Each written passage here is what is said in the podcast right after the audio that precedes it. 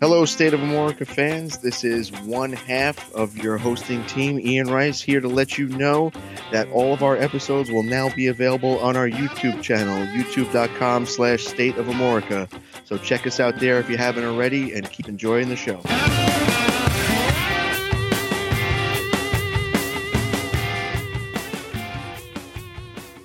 Welcome to the world's premier Black Crowes podcast. State of America. Hosted by two of the band's most dedicated fans, David Hudson and Ian Rice.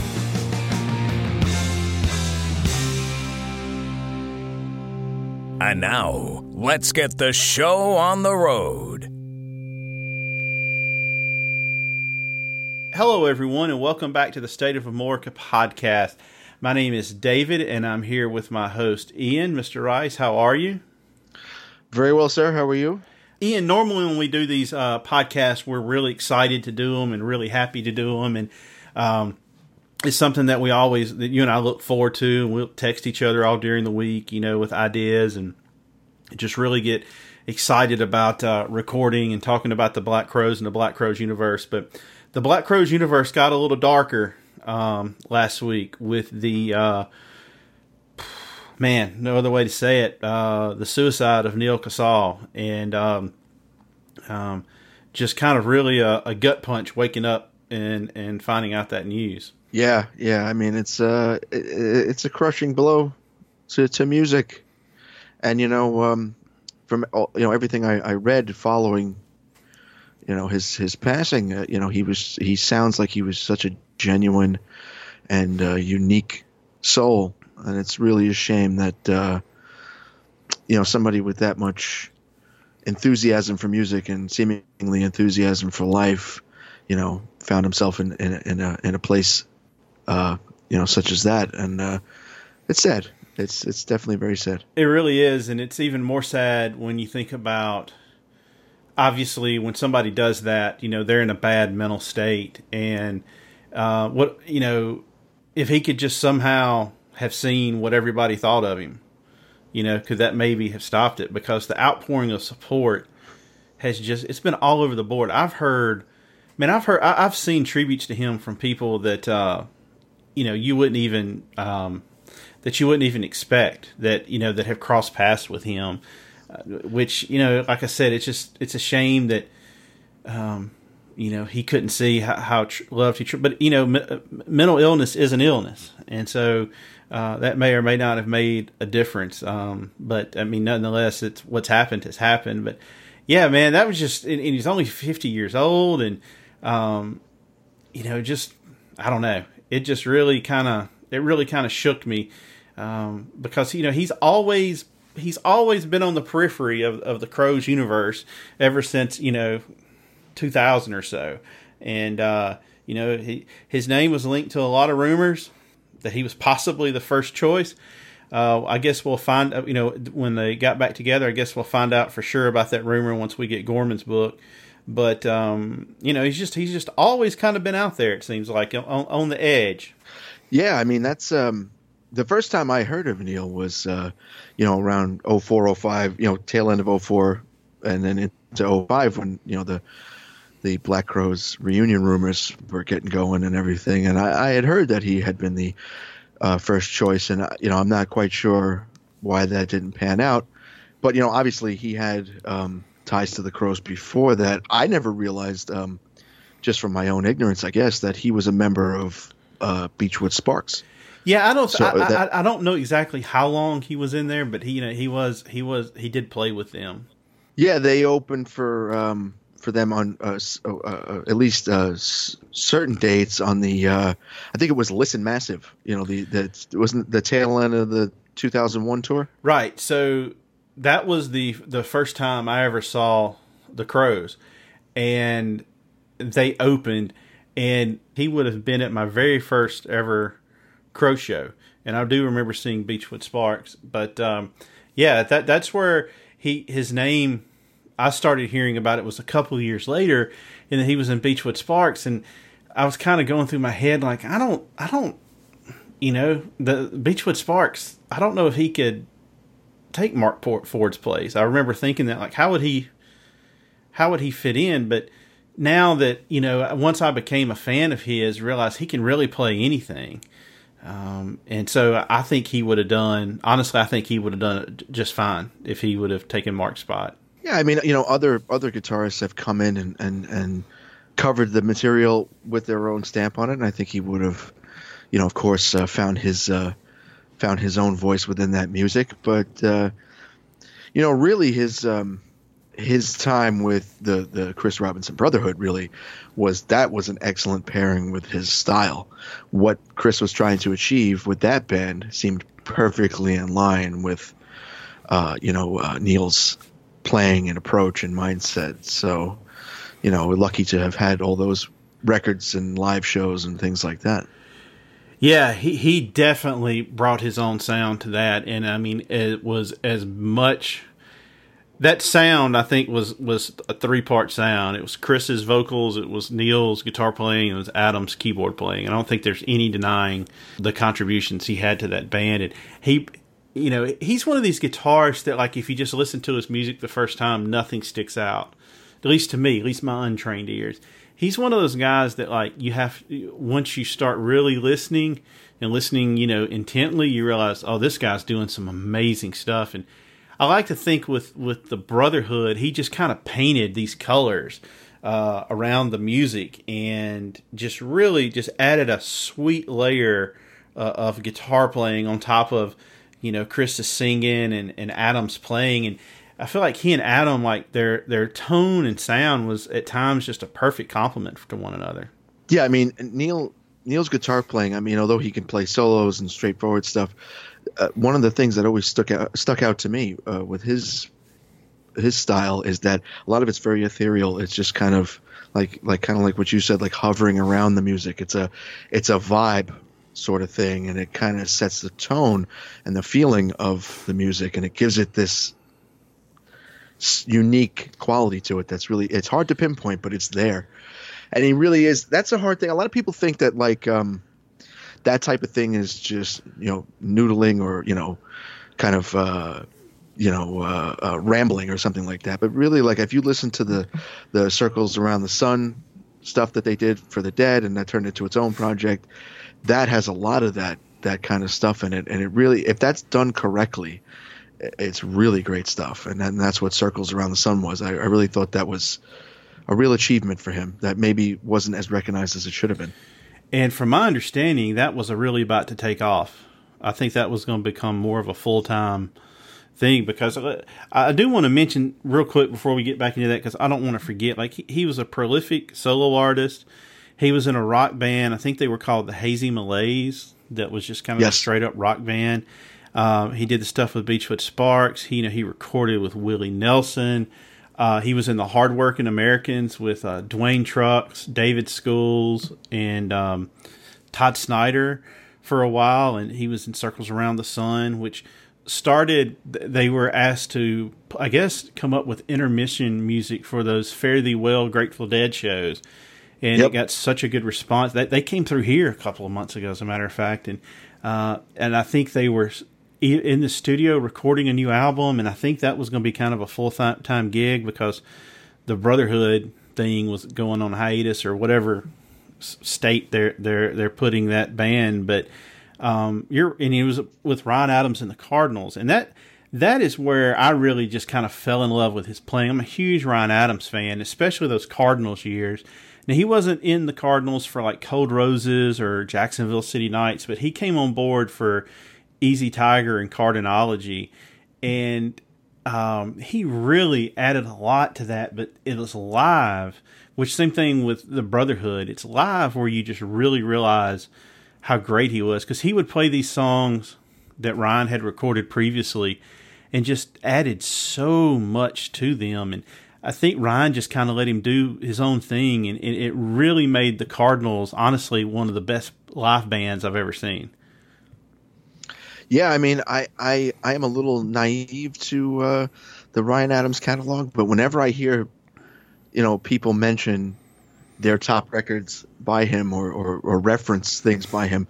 A lot of I've always heard Cardinology. I've always heard you know things that Neal was involved in are often regarded as this his top material. So that's a real testament to to his contributions to that band.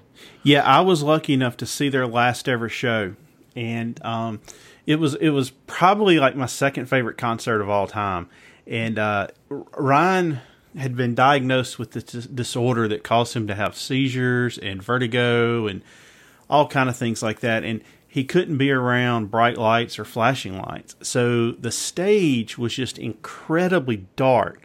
And they had these like blue roses in the background, which pretty much just provided the, the lighting on the stage. And I sat, I think we were four rows directly in front of Neal for the whole show and I just kept being like, you know, I've heard these songs so many times that they're playing, but I've never heard them live, and I've never heard them played like this. And I'm like, this is a completely different beast. Like it took songs that I already thought were great and were amazing, songs like "Goodnight Rose" and "Everybody Knows This Is Nowhere," and then like the little touches he added on stuff like uh, "Oh My Sweet Carolina," uh, just little little pieces of ear candy he placed there. And it was just so tasty, his playing. And like you said, he just kind of hovered around.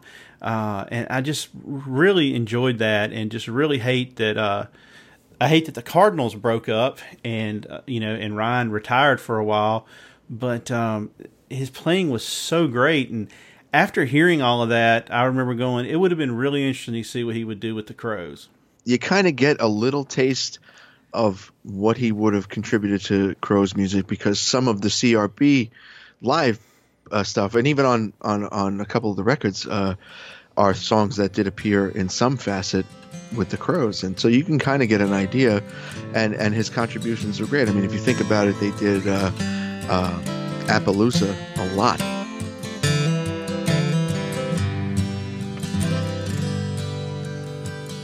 Be struck by the arrow on the gilded path to forgiveness.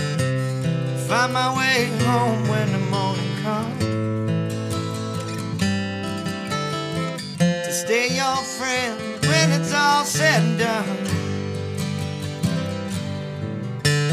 Simple as lightning starting wildfire. It's down from a trip off my high wire. Coming home to walk my own Coming home to the one I adore. Appaloosa. Appaloosa.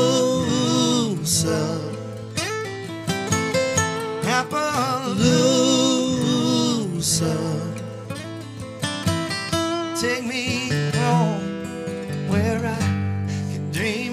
Days away.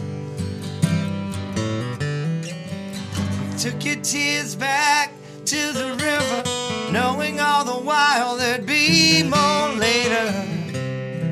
So it goes in a rainy day town. Come on, won't you let me lay you down? Sometimes the sun makes beggars believers. Sometimes the shrine is built to deceivers. In between, let oblivion ring. Oh, let me hear all you sad angels sing. Appaloosa.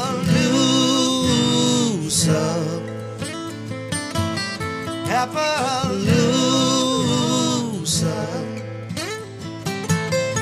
Appaloosa. Take me home where I can dream my days away.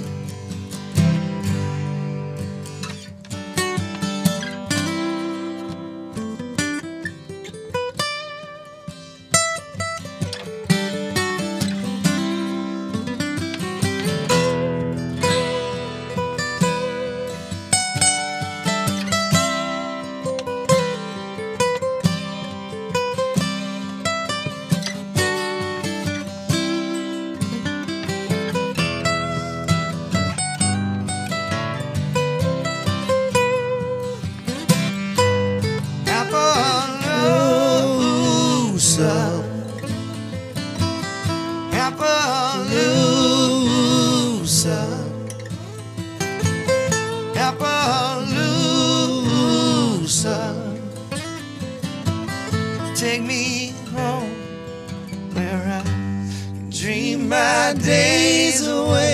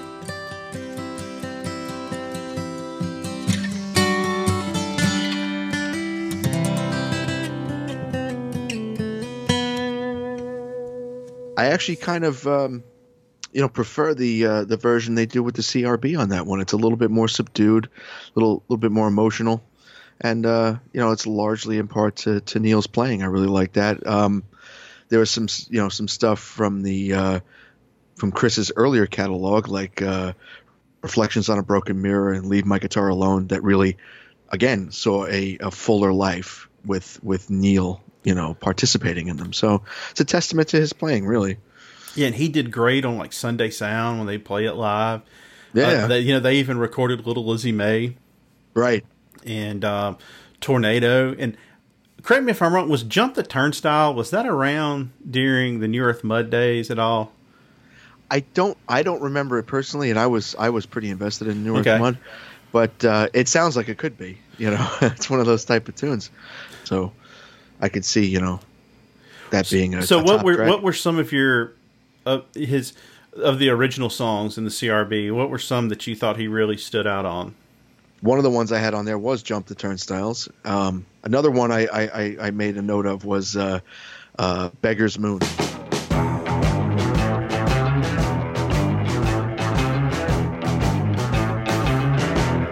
A beggar's moon,